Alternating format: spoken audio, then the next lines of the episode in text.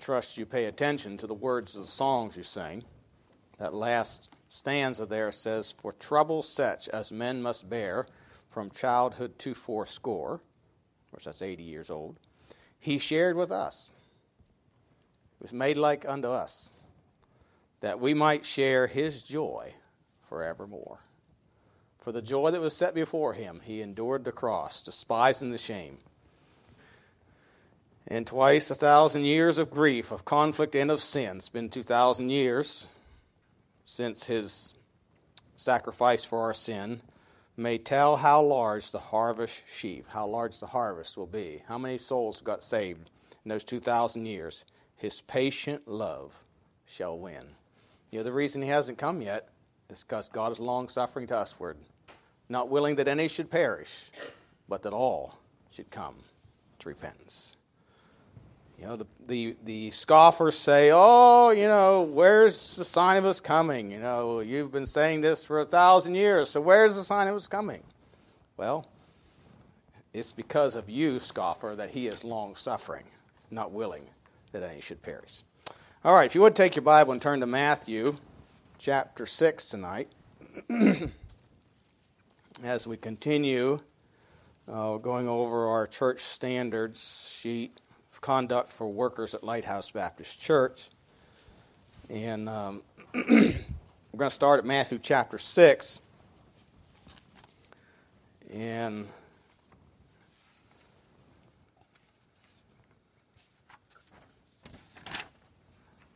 we'll be reading verses 22 to 24. It says, The light of the body is the eye. If therefore thine eye be single, thy whole body shall be full of light. But if thine eye be evil, sort of like a double-minded man. Okay, so you're look, trying.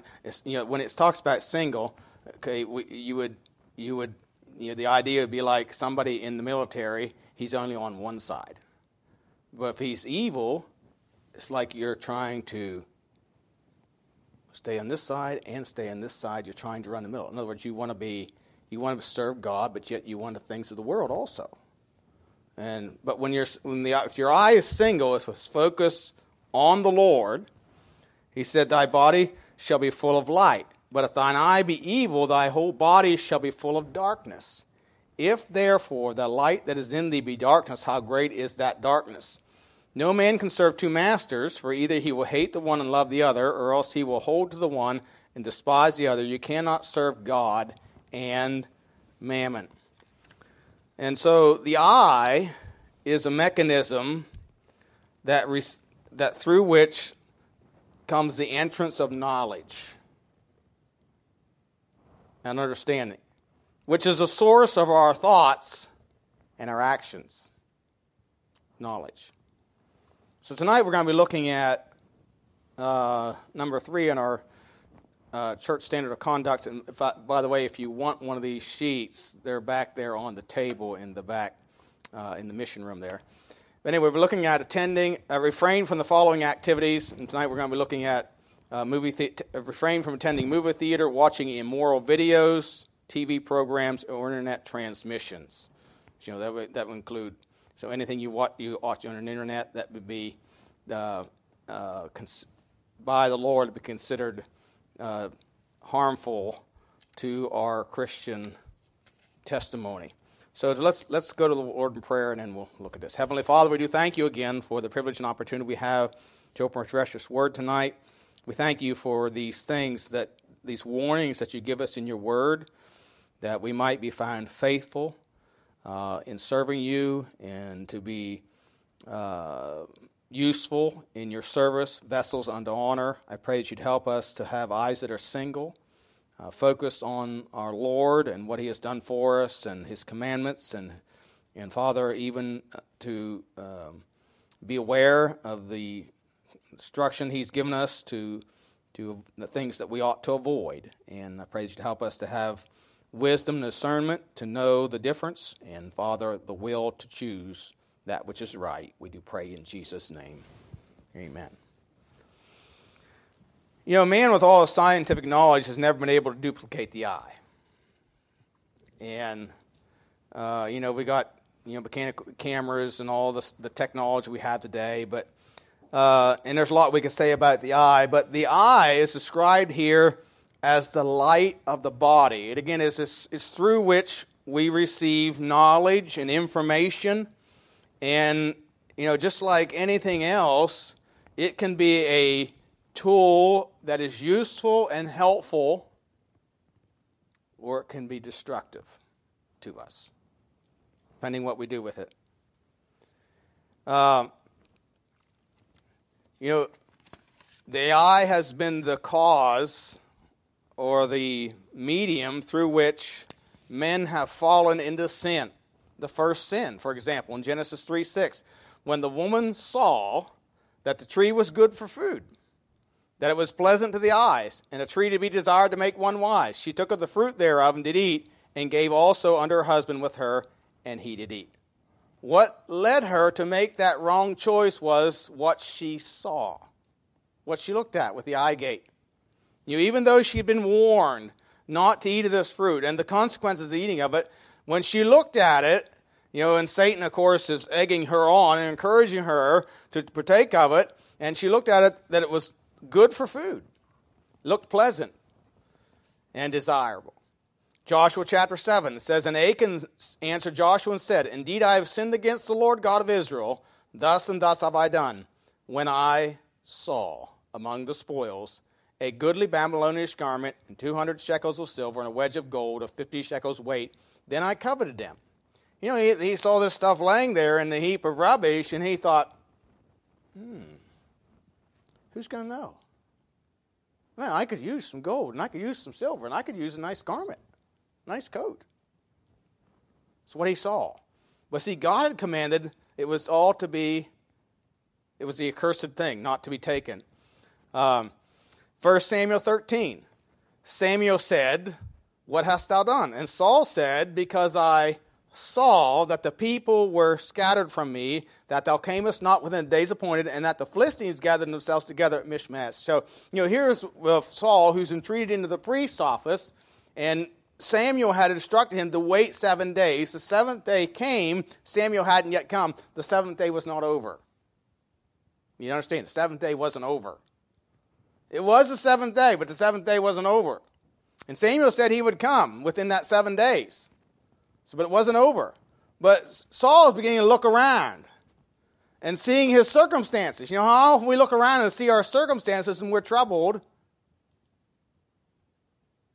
But we need to rest in what God has said and not allow our circumstances that we see with our eyes but to see the Lord and trust in Him. But anyway, uh, it's because he saw that he disobeyed the Lord. You know, Matthew 5 29 says, If thy right eye offend thee, what? Pluck it out. Pluck it out. You know, this is, this is how serious, how damaging the eye can be to us. And cast it from thee, for it is profitable for thee that one of thy members should perish, and not that thy whole body should be cast into hell. Know, the eye gate has kept many a person from eternal life. Because the eye gate has let them, led them into bondage of sin that they cannot or will not let go of. They will not let go of. And so, you know, we have to be very careful with the eye gate. You know, David's horrible sin in 2 Samuel 11 was started with he saw a beautiful woman washing herself. And so this is a warning that God gives us concerning the eye. Uh, it can have a, it can be, so, it can be, its power can be so strong it can lead us to hell. Now, you know, the Bible has much to say about instruction concerning our eyes. In Psalm 101, verse 3, it says this I will set no wicked thing before mine eyes. I hate the work of them that turn aside. It shall not cleave. That word cleave means, you know, the idea of a husband and wife are supposed to cleave, or it's like being glued together, cleave to one another. And that's the word here, means to stick to me. Stick to me. You know, all of us, um, you know, have, have you know, work with or deal with our eye gate in some way or form of another. But the psalmist said here, we don't, we don't want it to cleave to us or stick to us, that it would lead us into sin. Uh, so, so we need to be careful not to, to allow the, the, the, the uh, to let a wicked thing cleave to us. So, not set a wicked thing before thine eyes. You know, notice again it says, I will not. I will set no wicked thing.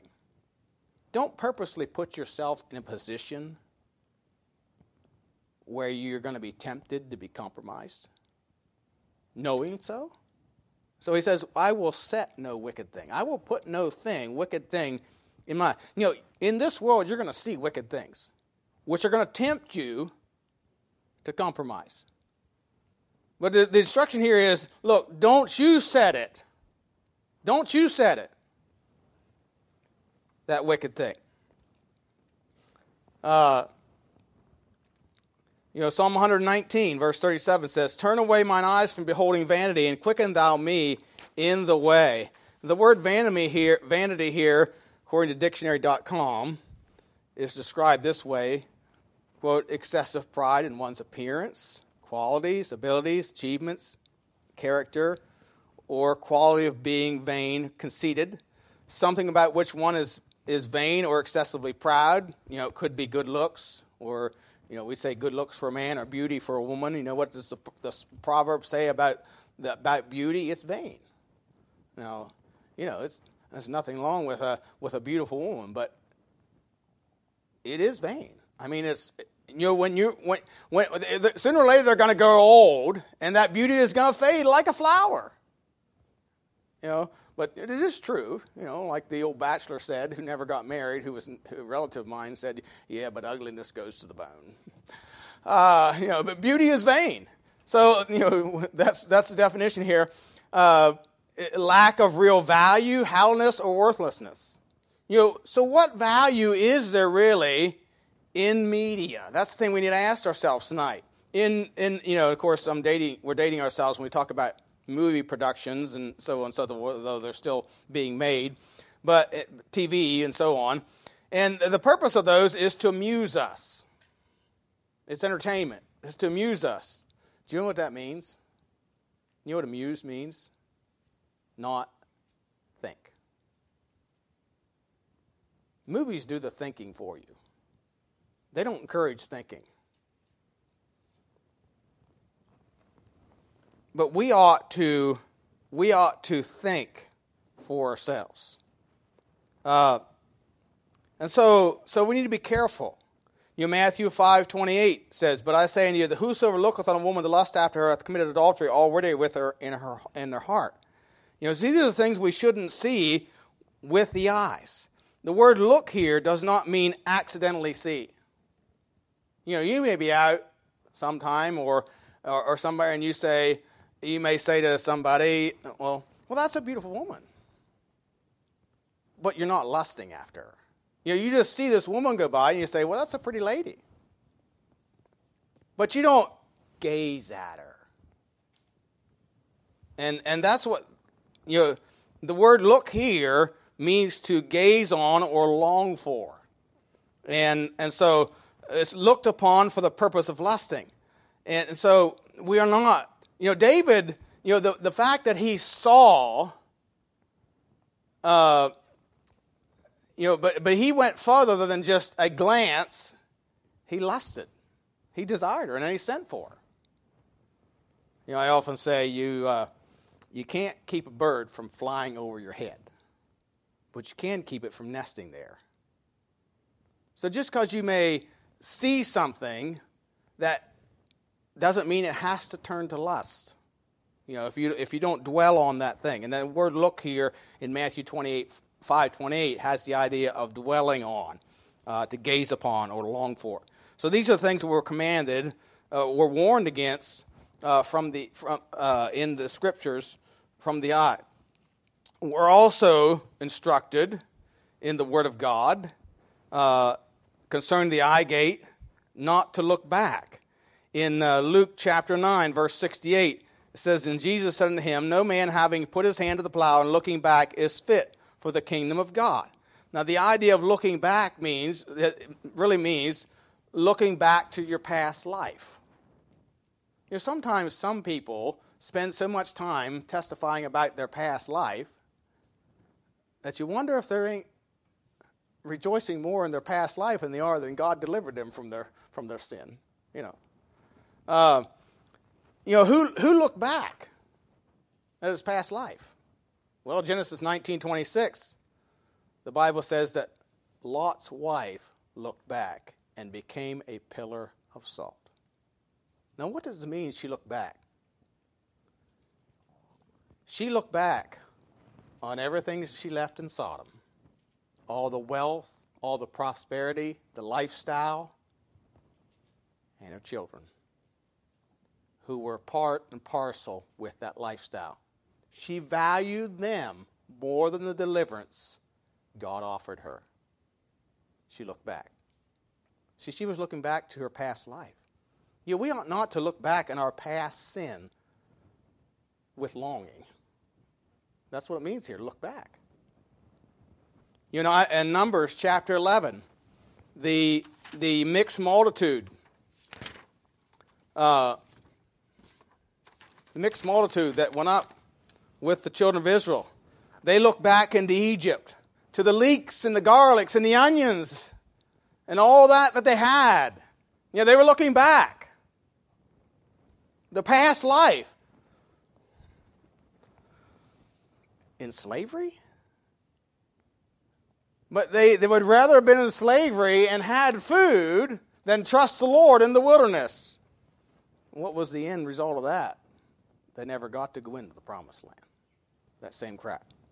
So, so we, we're not to look back on our past life with longing, uh, but to, to rejoice in what the Lord has done for us. And so the eye, you know, the eye affects us. And so we need to be careful. Uh, you know, just a couple things concerning the eye. You know, impure viewing makes for an impure mind. Again, your eye is the entrance of knowledge.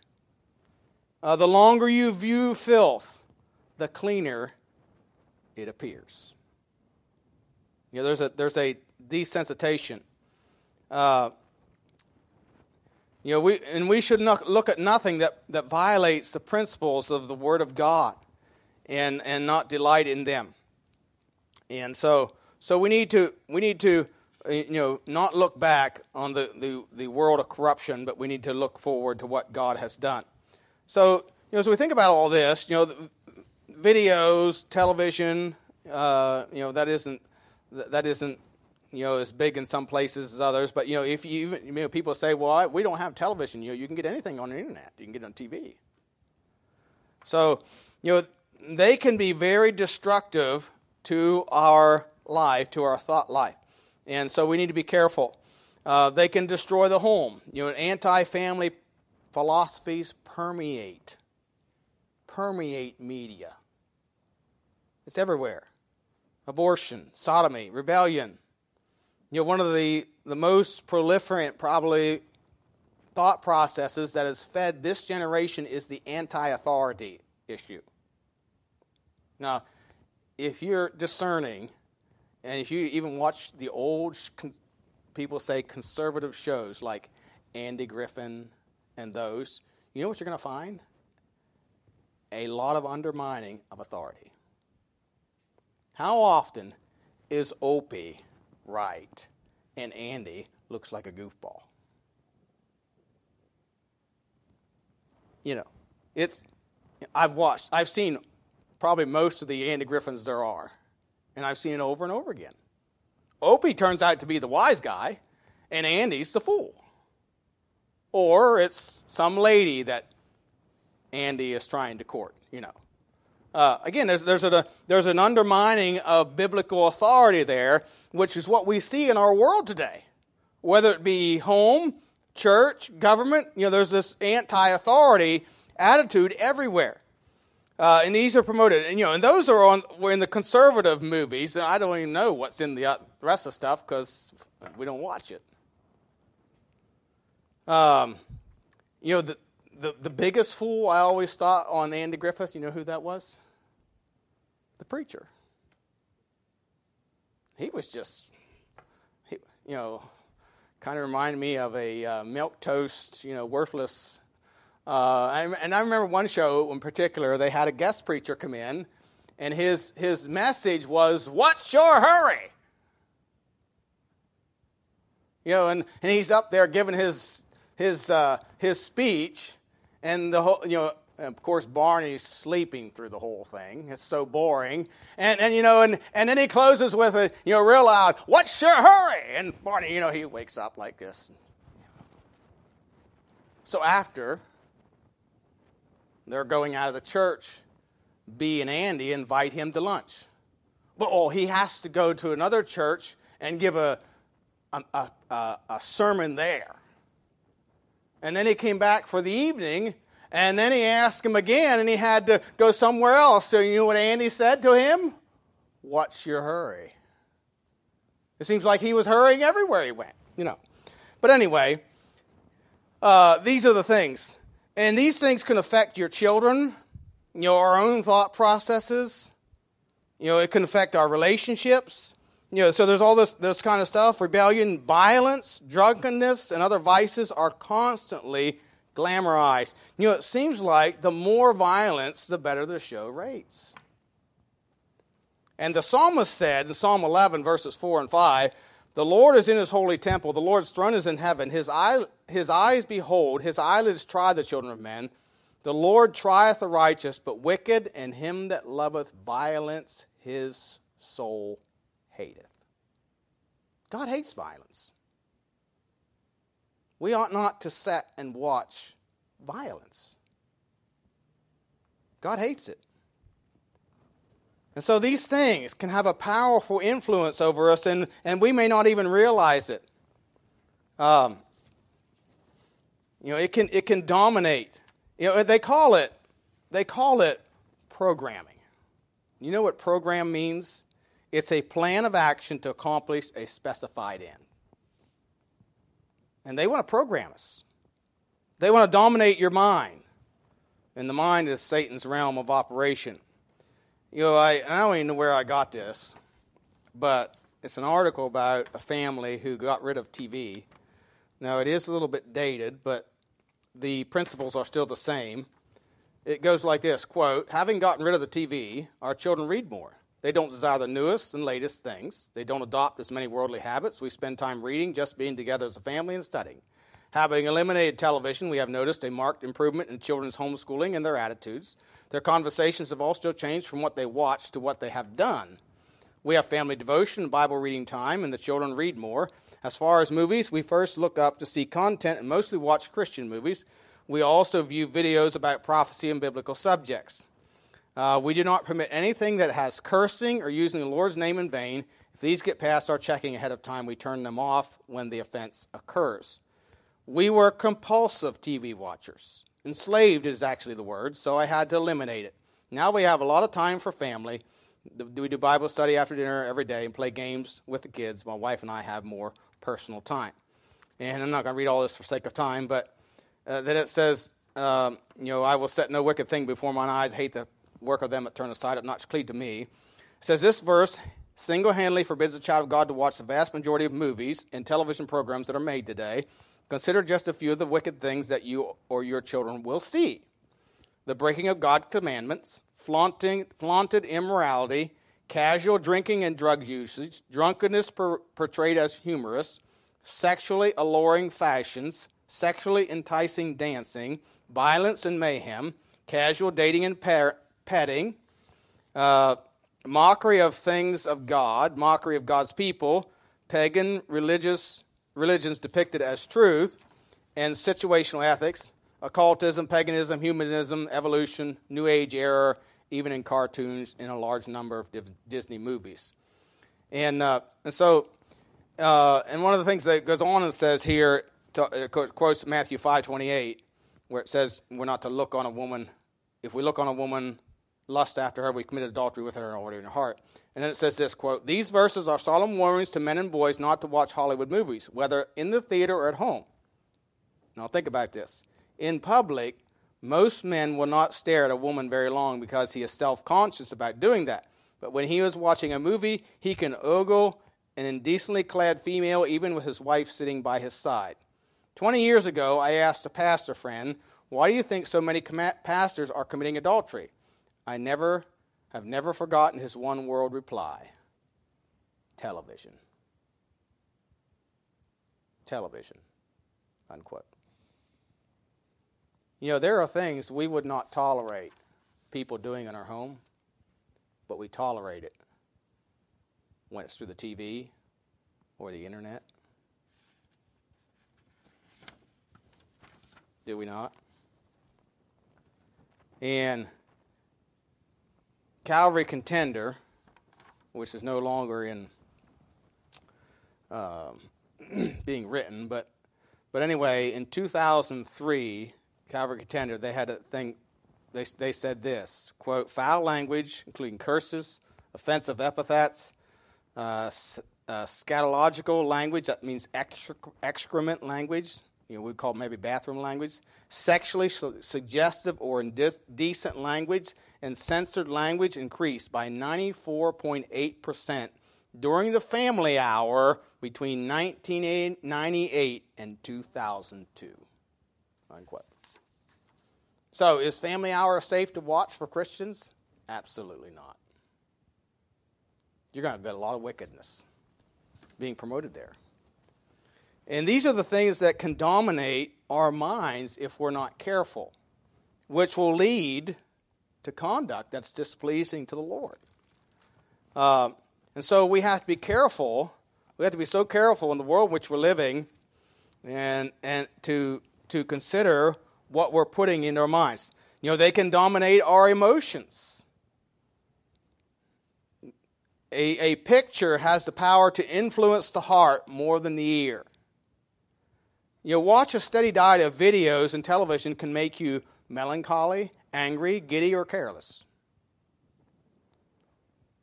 It'll make you an emotional person. Again, television is designed to think for you, and it feeds your emotions. I was I forgot I have a book at home. Some of you are familiar with it. It's called Formula for Family Unity. It's written by a Walter Fremont who used to teach at Bob Jones University, and uh, did a lot of biblical counseling. And in that book, on page 133, he says, you know, a child that's raised on television will be an emotional one because television feeds the emotions. That's that's you know think about it. Okay, you know with a, with a movie you have you know uh, there's always sound effects that create emotions, and and and so that's that's what it creates. Uh, they have power to direct us. Uh, you know, there's fashions and styles and hair and dress and makeup that are promoted through through TV or internet. Again, again, again, this is not just on the TV, but internet. You know, advertisers are willing to do and pay enormous sums of money to advertise their products. Why? Because they know people will purchase what they see. You know, it affects what we buy, what we purchase. And so, you know, these things can also devour much of our time. You know, the psalmist said in Psalm 90, verse 12, So teach us to number our days, that we may apply our hearts unto wisdom. You know, how much time do we spend in these kind of things? You know, it, it, can, it can be alarming if we would keep track. Uh, our time and energy we can waste watching these kind of things. And so the command in Scripture is to keep a single eye to, to keep our thoughts on the Lord, to not be uh, uh, attached and become obsessed with the things of the world. Uh, so, you know, some things we could ask about any program. And I'm not saying it's wrong to watch a program, but we have to be careful. Some things we could ask what moral values are promoted or undermined with anything you watch? Is God's name profaned? Is vulgar language used? Is violence glorified? God hates violence. Is sex exploited? Are alcohol and other drugs glamorized or taken for granted? Does this program make me more trusting or more suspicious of others? Now you say, really? Yeah. You know, I have to guard. There are some things I don't watch. It makes me suspicious of people. Now, you know, uh, I didn't have, and I don't know, maybe it's because I didn't have TV growing up, but, you know, programs can bother me. You know, I like to, I'm a person, I like to, I like to fix things, I like to fix, help people.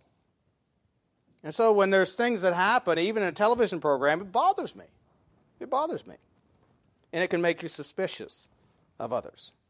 You know, am I a better person for having watched this program? Was it program encouraging morality or immorality?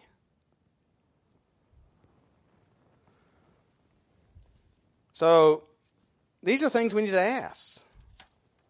Concerning the movie theater attendance, what about it? Well, we could ask ourselves these questions What kind of people most often associated with this type of action? With what type of people will I be identified? Hollywood and Disney are corrupt businesses. They are corrupt. More than we realize. Um, you know, how does an unsaved look upon a Christian who does this? It could be a cause of stumbling. Uh, would my pastor and other godly Christians approve of this action? Can this harm the attitude, thoughts, or conscience of a new Christian? Could it be a stumbling block again? Can this arouse impure thoughts or desires in my mind or someone else's? You know, does this in any way dishonor God? You know, 1 Thessalonians 5.22 says to abstain from all appearance of evil. And, and I know there's some objections to that, and they say, well, there's some good movies made recently. You know, movies about the Bible. Yeah, I've read some of them and saw some excerpts from some of them. You know, one of them was The Passion of Christ. A good Catholic movie. But I have yet to know of a movie produced by Hollywood that was biblical. It's sort of like, you know, I, when I was younger, I used to listen to a, a radio station. It was WJSM out of Martinsburg. And I'd listen to it in the morning, because in the morning from about 9 o'clock to 12 o'clock, they had preachers on. At that time, there was guys like Oliver, Oliver B. Greene and uh, um, Lester Roloff. You know, they were playing you know tapes of these old preachers, and so there was some good preaching on. But the rest of the day, I just turned it off. You know why? Because it wasn't good. The music wasn't good, and the preaching was these new evangelical guys. So, you know, you could listen to that radio station all day long and be sort of like going to a garbage can for your food. Now, you're going to find something in there that could be helpful to you, but the rest of it is either useless or harmful. And, and so, you know, if we come to the scriptures, the Bible always portrays things in a right way, even if it's an evil thing. So the world is pushing and programming Bible believing Christians to lower our convictions that, that separate us from the world, that protect us from the corruption that is in the world. And so we need to be aware of these things. And, and be careful what we watch, what we set our eyes on, and, and, and what we put into our minds. So let's, let's, let's kind of sum it up and bring it to a conclusion about what we watch. Uh, we asked ourselves some questions, and I have three questions. Number one, does it violate God's law? Does it violate God's law? You know, 1 John 3 4 says, By the law is the knowledge of sin. So it's by the law of God that we know what sin is, what offends God. You know, so we might ask, uh, considering that, there's three things we might ask concerning violating God's law. Is there immorality in act or speech? And when I say speech, I'm talking about profanity.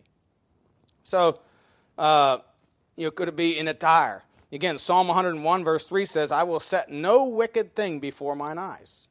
Now, again, you're going to go out there in the world and you're going to see wicked things. You're going to see biblically naked women. You're not going to be able to help it unless you isolate yourself from the world. It's going to be there. But he says, I will set. You know, it's different seeing it out in the world when you haven't brought it, then you bring it to you. When you bring it to you, it has a different effect. It's something you've made a choice to do, and it affects you in a greater way than if you see it out there in the world. You can't help it. And we're held more accountable for it. So I will set no wicked thing before mine eyes. I hate the work of them that turn aside. It shall not cleave to me. You know, Job said in Job 31 1, I made a covenant with mine eyes. So why then should I think upon a maid? He made a covenant with his eyes that he was not going to look on a woman to lust after her. So if he made a covenant with his eyes, he wouldn't think about that. So he made a choice. So we have to make a choice. So we need to ask ourselves these questions. Secondly, is there violence in act or speech? You know, Psalm 11, verses 4 and 5. I read this earlier. The Lord is in his holy temple. The Lord's throne is in heaven. His eyes behold, his eyelids try the children of men. The Lord trieth the righteous, but the wicked and him that loveth violence, his soul hateth. And the movie industry is filled with violence. You know, it's amusing to me that an industry that is so anti gun is so violent. And reaps millions of dollars in profit over violence. And yet wants to is parading against violence in the streets by taking away guns. So so on and so forth quote unquote supposedly you know, sort of like the same crowd that, you know, wants to arrest you for drunk driving is makes revenue off of the drunk drivers. You know, hypocrisy. Anyway, uh, but God hates it. Psalm, or Genesis six eleven says the earth also was corrupt before God. The earth was filled with violence, and God looked upon the earth, and behold, it was corrupt, for all flesh had corrupted its way upon the earth. And we know that God destroyed the earth because of their violence. So, is there violence in act or speech? A third thing we need to consider is it occultic or new age? You many, I'm going to say many, probably, I don't know if there's any that are not, mainstream television anyway, of the uh, cartoons are filled with new age and occultic overtones.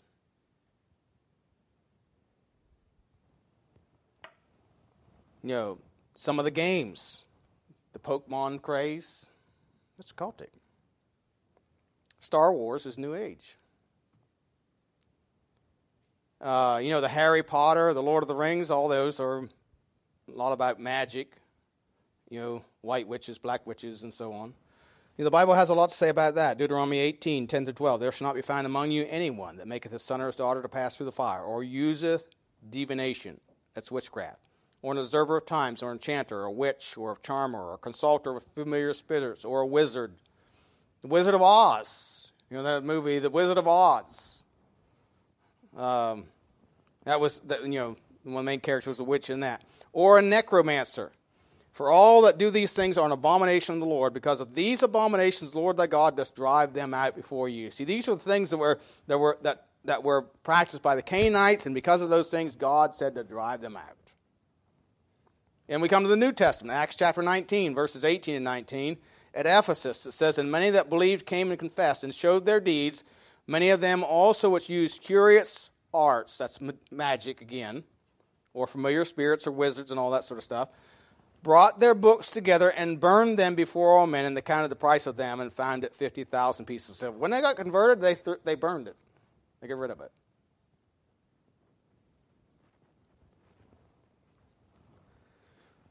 So, does it violate God's law? Secondly, does it promote good thinking? You know, we need to we need to work at work at thinking rightly. And that's a constant uh, battle that we have for our minds in this world because we're constantly bombarded with the things of the world. And, we're, and it's only going to get worse in this day and time which we're living. But Philippians 1 9 and 10 says, This I pray, that your love may abound yet more and more in knowledge and in all judgment. That word judgment means discernment, or the ability to judge something that is helpful or not helpful, right or wrong. And again, that ye may approve things that are excellent, that you may be sincere without offense to the day of Christ. So, so Paul was praying that the Philippian believers would, would abound more and more in knowledge in all judgment. And of course, the way we do that is by filling our minds with the Word of God, renewing our minds. Philippians 4 8. Finally, brethren, whatsoever things are true, whatsoever things are honest, whatsoever things are just, whatsoever things are pure, whatsoever things are lovely, whatsoever things are of good report, if there be any virtue and if there be any praise, think on these things. And so, you know, does it promote good thinking? Good thinking. Just, virtuous, pure, lovely. Praise. Thirdly, is it a profitable use of time? Ephesians 5 15 and 16 says, See then, you walk circumspectly, not as fools, but as wise, redeeming the time because the days are evil.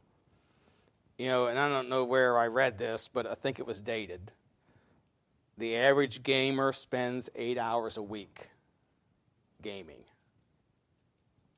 You know, Brother David Cloud wrote an article in the O Timothy some years ago about gaming widows. He called them gaming widows. And the article was about men who become addicted to games, you know, um, computer games, and their wives really become like widows because they spend all their time with their games. It's a real problem. I remember when uh, uh, this was this was been 2009, 10, somewhere in there. We had a guest speaker here who had a daughter who was involved in ministry, Bible translation, and she was unmarried. She was 26 years old. And um, I think at that time, I think at the time, I don't know if Andrew and Melinda were married yet or not. But anyway, he said, Where'd you find him? And, uh, you know, he was kind of looking for a husband for his daughter. And he said, you know, his, his daughter, they would be in, uh, uh, you know, in a foreign country, they were in Burma, they went to different places and translated scriptures. They said there'd be these ladies working to translate scriptures, and they'd be talking. He said, Where are all the guys? Oh, they're in the basement going like this. Gaming. You know, if you spend eight hours a week gaming at $10 an hour, that's $80 a week. At 52 weeks a year, that's 4,160 bucks. Is that a good use of time? You know, and I got to thinking about that and how much time do I spend reading internet news that I'm probably not going to do much anything with. So is it a value? It's something we have to really guard against. Now, just some closing thoughts. Romans 12, 2. Be not conformed to this world, be transformed. How do you be transformed? How do you transform your mind? by renewing your mind, again, by the Word of God, that you may prove what is that good and acceptable and perfect will of God. Isaiah 26, 3 and 4 says, Thou wilt keep him in perfect peace, whose mind is stayed on thee, because he trusteth in thee. Trusting in the Lord forever, for in the Lord Jehovah is everlasting strength. You know, we need to meditate in the Word of God. That's how we renew our minds. Uh, by meditating the Word of God. You know, Paul wrote to the church at Ephesus in Ephesus chapter, or Ephesians chapter 4, and he says, you know, if so be ye have heard him and have been taught by him, verse 21, as the truth is in Jesus, that ye put off concerning the former conversation the old man, which is corrupt according to deceitful lust, and be renewed in the spirit of your mind. We need our minds renewed day by day. Though the outward man perish, 2 Corinthians chapter 4, I believe it is. Though the outward man perish, yet the inward man is renewed day by day, Paul said. So, again, by meditating in the Word of God. You know, the Word of God should delight us. Psalm 119, verses 15 and 16. I will meditate in thy precepts and have respect unto thy ways. I will delight myself in thy statutes. I will not forget thy word. You know, again, we have, we have access to the Word of God in so many ways today that we didn't have before. You know, whether if you're if you're driving, you're working, you can have it on your phone, you have it playing, somebody reading it for you, and again, you know, and and so we can be renewing our minds. You know, it should consume us. Psalm 119, verse 97 Oh, how I love thy law is my meditation all the day. All the day. Verse 148 Mine eyes prevent the night watches.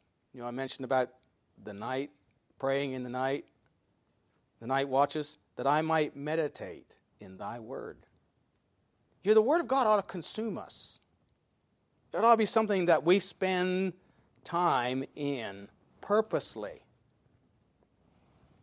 Because it, and it should, and this is a word we don't like, but it's a word we need to submit to. It should control us. That means it should lead us, it should direct us. You know, something is going to lead you. You might say, Well, I'm a self made man. Yeah. You know what's leading you? You, yourself, and I. Yeah. That doesn't end well. You don't believe that, just look at the dictators around the world. That's what leads them. No. We should have the Word of God to lead us, to direct us. Then you'll be like Joshua. This book of law shall not depart out of thy mouth, but thou shalt meditate therein day and night, that thou mayest observe to do according to all that is written therein. For then thou shalt make thy way prosperous, and then thou shalt have good success. You know, even in the work world, the Word of God will teach you to do a good job. Do your job well. You're to work as unto the Lord, not be a man pleaser. You know, so many in the workforce today, they're just there to get a paycheck. They don't care if they do a good job or not. They don't have any work ethic. And when the boss isn't around,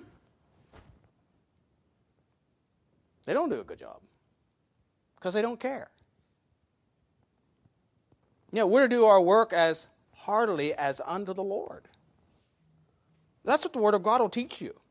That's what the Word of God will direct you, even in the workday world. And so we should, we should desire the Word of God to lead us and direct us. Psalm 119, verse 105 Thy Word is a lamp unto my feet and a light unto my path. So, you know, we need to be careful. We need to guard what goes in the eye gate. Because the light of the body is the eye. And if thy, bo- if thy light is single, thy whole body shall be full of light. And light is truth. You have understanding, you have the wisdom of God. But if your eye be evil, there's going to be darkness.